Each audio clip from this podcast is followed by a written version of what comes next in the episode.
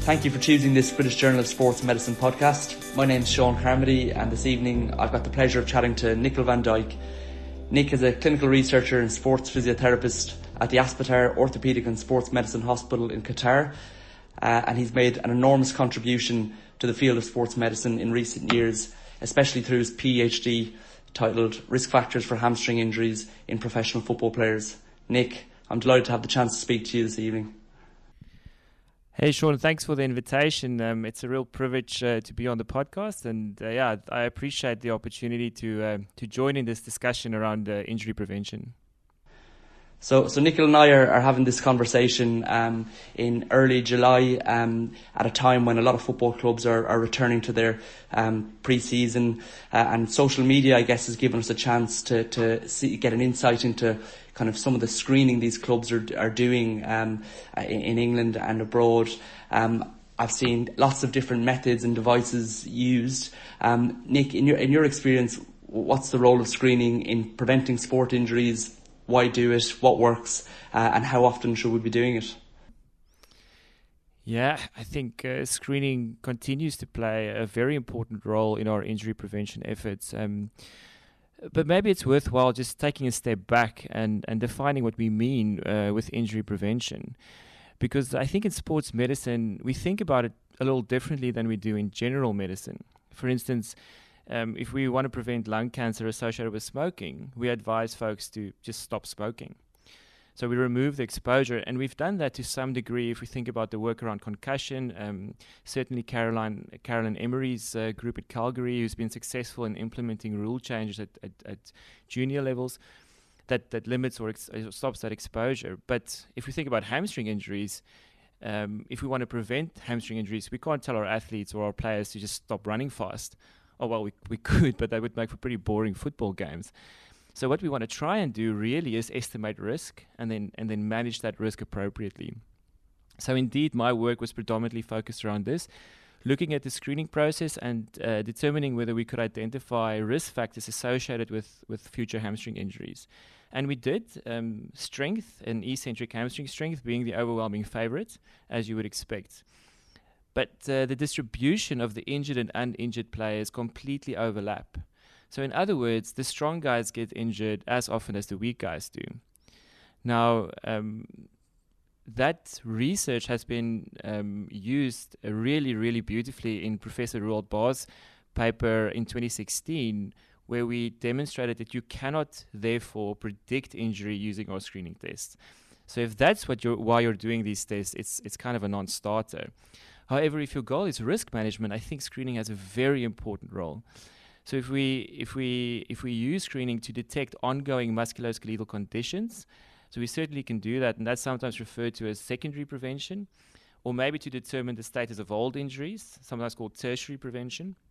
So if a player had an ACL injury 6 or 9 or 12 months ago, and you do your regular screening test, you can certainly look in more detail whether some of the elements you'd expect to be recovered is indeed recovered. In fact, Martin Wallen from Australia has shown us that monitoring or screening can be very useful in secondary prevention efforts, but then we actually have to do that. We have to monitor our players and stop doing these isolated once-off tests. So I think we can intervene appropriately if we manage our athletes in that way. And we wrote a BJSM editorial last year demonstrating how we use screening tests to estimate risk. And that will influence the decisions we make. I mean, it's in the end still a decision, and there are still many factors that influence that. And how many times a season would you recommend a club do it, or is there a right answer to that? I think the monitoring question is open for discussion. Maybe Martin Wallen's work is probably some of the first work that's actually done regular monitoring in kind of a more investigative way. But we don't know. And, you know, in professional football, it's so difficult. The congestion of matches and the amount of workload that we put the players through make it really difficult to do a large battery of tests every week or every second day. But maybe there are some tests that we can do that's easy to use. Handheld dynamometers come to mind. That's not too invasive, and that can be part of either warm-up or training or regular testing. So I think there are ways around it, but certainly haven't done those experiments in full yet. Okay. As clinicians, we're always on the lookout for new innovations and what the latest research is saying. There have been two modalities that kind of spring to mind that have gained popularity in the literature for reducing injury risk, particularly on the BJSM over the last few years. The quadrant of doom when it comes to hamstrings and the acute chronic workload ratio when it comes to injuries in general. But kind of recently I've seen some resistance to these methods. What's your take on the acute chronic workload ratio and the quadrant of doom to prevent injuries? I think you're going to get me into a bit of trouble here, Sean. So I'll default to what Nobel laureate in physics and legend Richard Feynman said about the scientific process, and I can't remember exactly, but it's something like, if we think about the scientific process or coming up with a new theory, which is in essence a guess, he said if it disagrees with experiment, it's wrong. And that's the simple nature of science. So it doesn't matter how beautiful your theory is, or how smart you are, or what name you give it, or who made the guess. If it disagrees with experiment, it's wrong. Now, the current criticism, debate, conversation we're having around the acute chronic workload ratio is a very important one, because we are, in essence, all concerned with the scientific process. But I'm not sure the definitive experiment around this has been done. I mean, certainly not in the way we've done risk factor studies in larger and different cohorts now, and they all point to the same thing. We cannot use continuous variables dichotomously and then find cutoffs that effectively separate out the players that will get injured and those who won't. So I would say we still need to do that. And perhaps the most robust or the one experiment I do know of is Torstein Dahl in Norway with the Oslo Sports Trauma Research Center and supervisor Ben Klarsten, and they're running a randomized controlled trial actually implementing an acute chronic workload ratio. So it'll be interesting to see what they show us. But you know, it's one of those things. The idea of this ratio sounds good. We obviously have problems with ratios in general. They don't scale well at the end, and there are some other theoretical components we have to consider. But the idea of presenting your acute workload and your chronic workload in some way intuitively makes sense. So I think we'll see where we go with this, and hopefully more experiments are done that helps us to refocus and reshape our thoughts around this important concept. The quadrant of doom has become a popular one too, and the amazing work by the folks in Australia, especially Tony Shield and his group, as well as David Opar at ACU now, and Ryan Timmons, all the gents involved there, have really helped us to understand the idea of strength, but also then muscle architecture and then particular fascicle length. I guess the problem with fascicle length is that it's really hard to measure. It's one of those outcomes that are important but hard to measure and very operator dependent. At the moment, of course, we don't have a probe, or regular ultrasound probes can't even measure the whole fascicle, right? We have to make an estimation. And I think all that science is pretty solid, but it's hard to do, and so if you can do it, it's great. If you can't, then I think hopefully we'll have experiments now that demonstrate that we have proxies for this. And I think the most likely candidate would be exposure to high-speed running. So if you know if you've built up your exposure, we'll probably give you the opportunity to have longer fascicles. And that's really what we then should be looking at. As with all the other risk factors, Nirav Maniara has shown us the distribution curves on the quadrant of doom, which is a beautiful figure. And then you see that, again, the injured and uninjured players kind of overlap. There's a bit of a difference, though. It looks like the fascicle length might be a little different. So that's certainly promising. But in the end, I think we might get back to finding really good proxies, such as strength and high-speed running, to make sure we've done the job in improving the components of something like muscle architecture. And to me, it makes intuitively sense that if we're improving your tissue capacity, and then we then do a good job in transferring that to movement capability, will protect you from injury. Okay. We said July is a time for pre-season screening. It's also a time when lots of clubs are making new signings.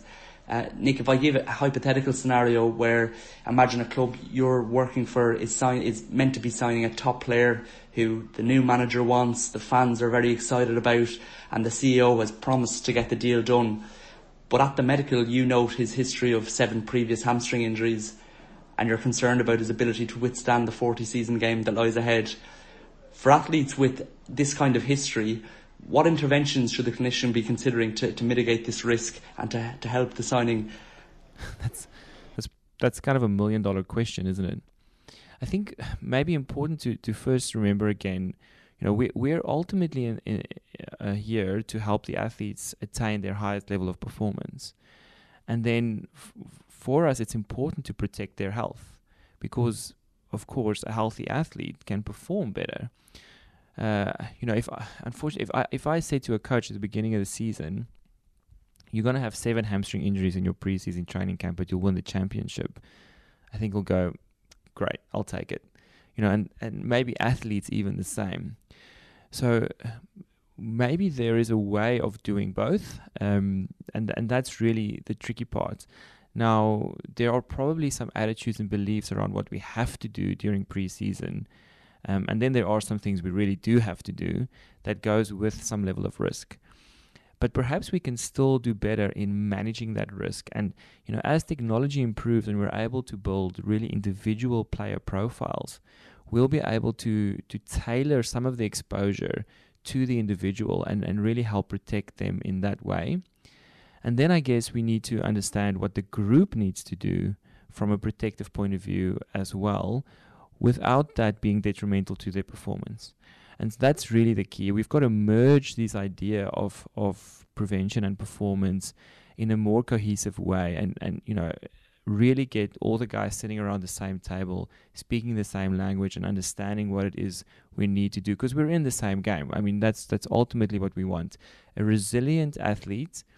We've done as much as we can to protect them from injury that's performing at their ultimate highest level. Just leading on from that, Nick, there's a quote often attributed to Roberto Martinez, the former Everton manager, now manager of Belgium, where he says that if a soft tissue injury has happened, then something's gone wrong.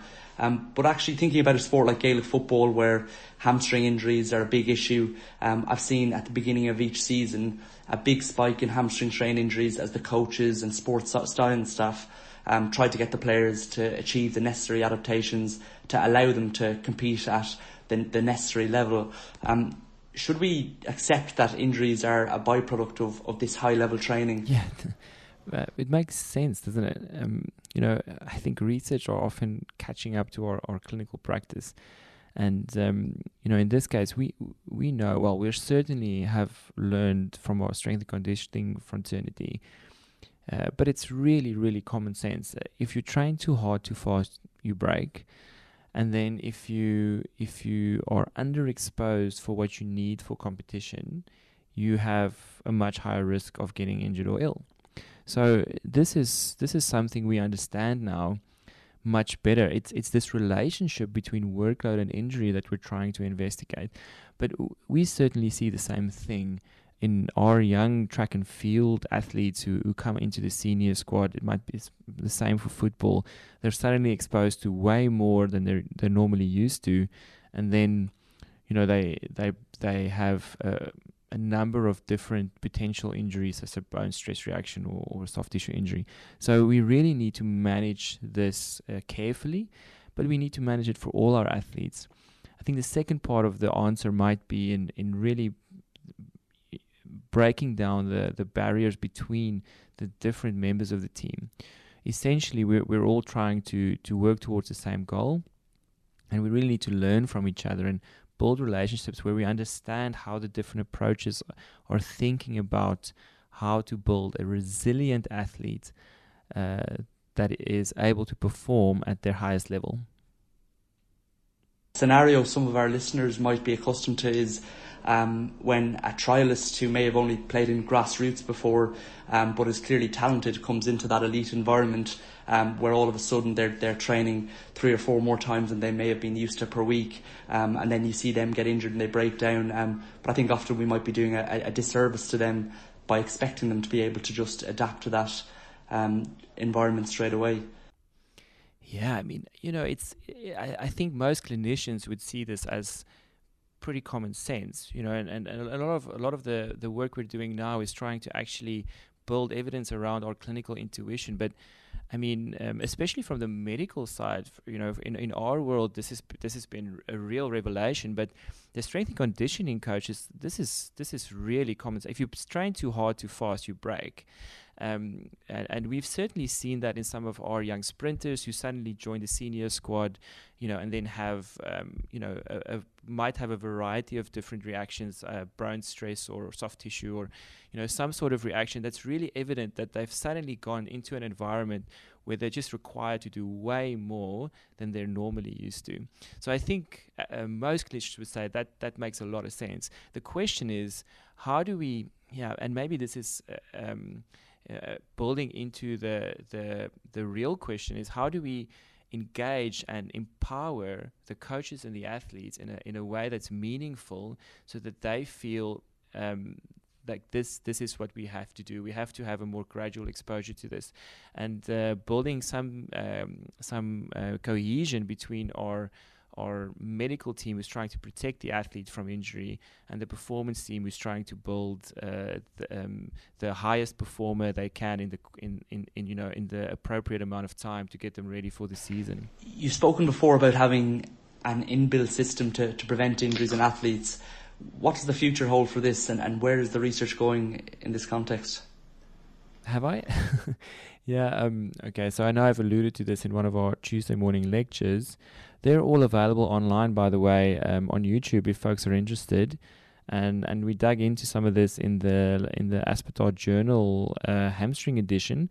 And the latest Aspetar Journal will be out soon. So if you go to our website, aspetar.com, you can find them all there. But I kind of think of the movie Back to the Future. I'm sure I'm not the only fan, where Doc says to Marty, your future is what you make of it, so make it a good one. And I think we need to look at the models we've proposed in the past, how we can improve on them. And we certainly have a greater appreciation now for building complexity or complex systems theory into our understanding of injury risk and injury prevention. And that's important for sure. I think we've always understood that from a clinical point of view, that these are multifactorial things, and injuries happen for a host of different reasons that often change and interplay. Now, there are buzzwords around at the moment like machine learning and artificial intelligence. But these models or techniques were not designed to answer why questions. And that's where we've felt we could influence things for a long time. Because if we tested your strength and you were weak, I could make you stronger.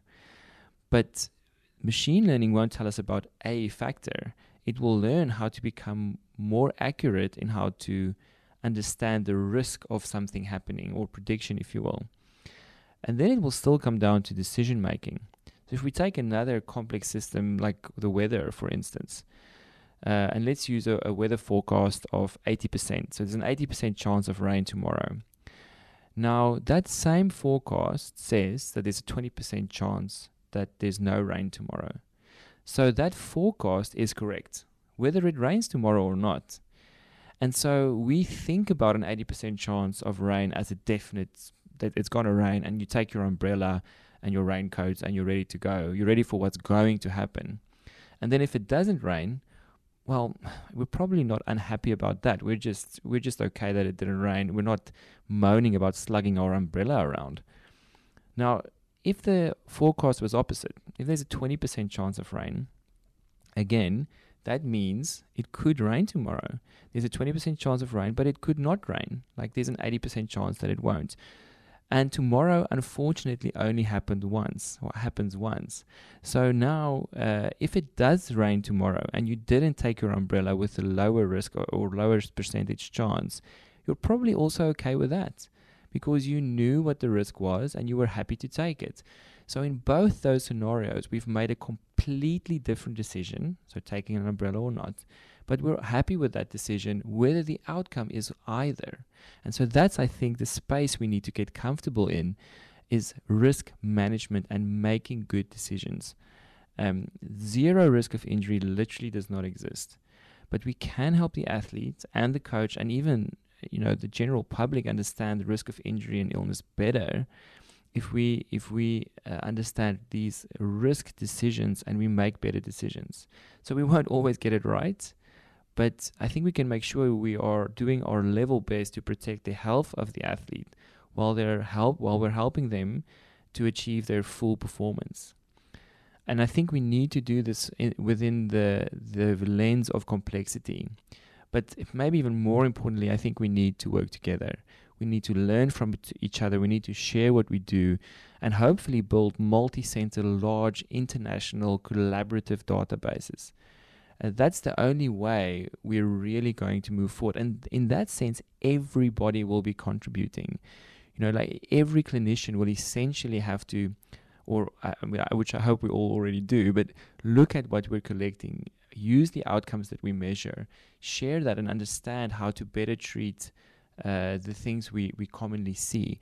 Because ultimately that's what we want. We want to be able to provide better outcomes for the athletes and the folks in our care. I think that's a very sensible place to close this podcast. Finally, Nick, for the listeners who want to hear more, you'll be speaking at the South African Sports Medicine Association Conference in October. Do you want to mention something about that? Yeah, I'm really excited about the SASMA conference. It's from the 10th to the 13th of October in Cape Town. Cape Town's a beautiful destination, so if you're keen on learning and relaxing, then this is a really good option. And the conference is always really good in bringing the research, the evidence into the clinical scenario. So highly recommend that one. And then also very excited about the IOC Injury and Illness Prevention Conference in Monaco next year. They've lined up an incredible program. I think you can still submit workshops and abstracts. So make sure you check it out. It's going to be a really, really great opportunity to learn and to share with the injury prevention community. And then, if folks want to get in touch with me, I'm on Twitter at Nicol van Dyk, just my name and surname. And you're welcome to get in touch and continue the conversation. Brilliant. Thank you very much, Nicol. So you've been listening to a British Journal of Sports Medicine podcast with Sean Carmody and Nicol van Dyk on predicting and preventing sports injuries. We hope you've enjoyed it. Have a fantastic day.